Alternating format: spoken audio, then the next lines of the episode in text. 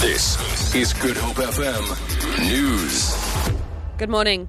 A 57 year old man was arrested when he was allegedly caught trying to transport illegal drugs into Cape Town. The suspect was apprehended after police members attached to the Cape Town Cluster Crime Prevention Unit received information about a suspicious transport company truck on the N1 near the Huguenot Bridge. Police spokesperson Noloyiso Rwexana says a search of the truck revealed a hidden compartment in its chassis. She says the man will appear in the Paarl Magistrates Court tomorrow. A non-profit organisation, Casual Workers Advice Office, says there's a widespread resistance by labour workers and their client companies to comply with the new Labour Relations Act. In terms of the new act, people employed through the labour brokers are supposed to be made permanent after three months of working for a company. Mongani Bonyonyo says the organisation says lo- labour brokers and companies are evading this provision of the law. There are few employers who have just complied or registered you know, the workers permanently We just complied with the, with, with the amended section. And the bosses, they've resisted this, the implementation of these rights in different forms. We have also seen now widespread victimization of workers, in particular those who are the main applicants.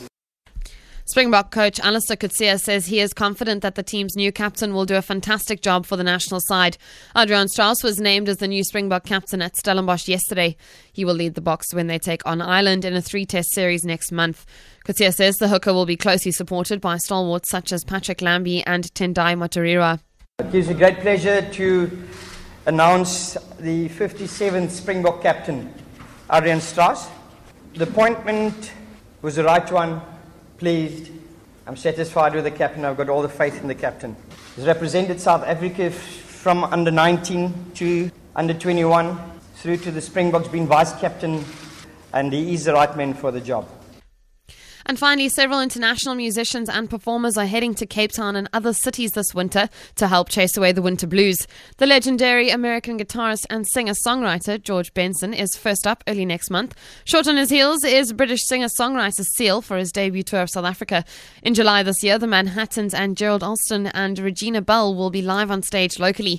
The following month, we'll see Irish singer Ronan Keating from Boyzone make a return visit to the country. One of the other highlights this winter season is an ice spectacular for the whole family called Worlds of Enchantment. It features four well loved Disney stories and characters from The Little Mermaid, Cars, Toys 3, and the stars of the film Frozen. For Good Hope FM News and Traffic, I'm Vicky McCullough.